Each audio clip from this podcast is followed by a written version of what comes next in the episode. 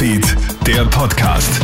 Hi, Tamara Hendrich bei dir vom KroneHit Newsfeed. Ich melde mich mit einem News-Update für deinen Sonntagabend.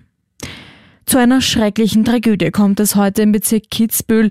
Stefan Eder von der Polizei Tirol. Heute gegen 5:20 Uhr hat eine Passantin einen bewusstlosen Mann in St. Johann vorgefunden. Die Frau hat dann die Rettung verständigt und weil die Rettung dann eingetroffen ist, war der Mann wieder ansprechbar und hat angegeben, dass sein 6-jähriger Sohn abgängig sei. Sofort wird eine Suchaktion mit Feuerwehr, Diensthundestaffel und zahlreichen Polizeistreifen eingeleitet. Der Bub kann aber nur mehr tot gefunden werden. Nach dem derzeitigen Ermittlungsstand hat sich wohl ein noch unbekannter Täter an den 37-jährigen Vater herangeschlichen und ihn mit einer Flasche auf den Kopf geschlagen.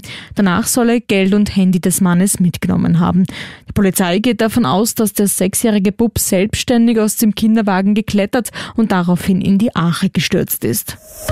Unfassbares Glück hatten 3 Insassen eines Transporters heute früh. Auf der Westautobahn im Bezirk Vöcklabruck hat ein Transporter samt Anhänger eine ganze Reihe von Lärmschutzwänden gerammt und sie abgerissen. Das Fahrzeug wird von einem Holzpfosten und anderen Bauteilen regelrecht gepfählt. Ein Pfeiler bohrt sich außerdem frontal in die Windschutzscheibe, sogar bis in die Fahrerkabine. Wie durch ein Wunder werden die 3 Insassen nur leicht verletzt.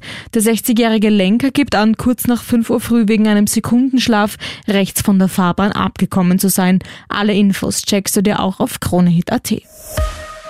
Nach Präsident Martin Bruckner legt jetzt auch Rapid-Geschäftsführer Wirtschaft Christoph Peschek seine Funktion zurück.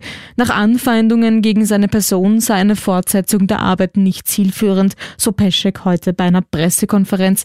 Rapid Wien wurde ja nach der Europacup-Niederlage gegen Vaduz heftig kritisiert. Das war's derweil von mir. Alle Updates checkst du dir wie immer im KroneHit Newsfeed oder online auf kronehit.at. Schönen Sonntag wünsche ich dir noch. KroneHit Newsfeed, der Podcast.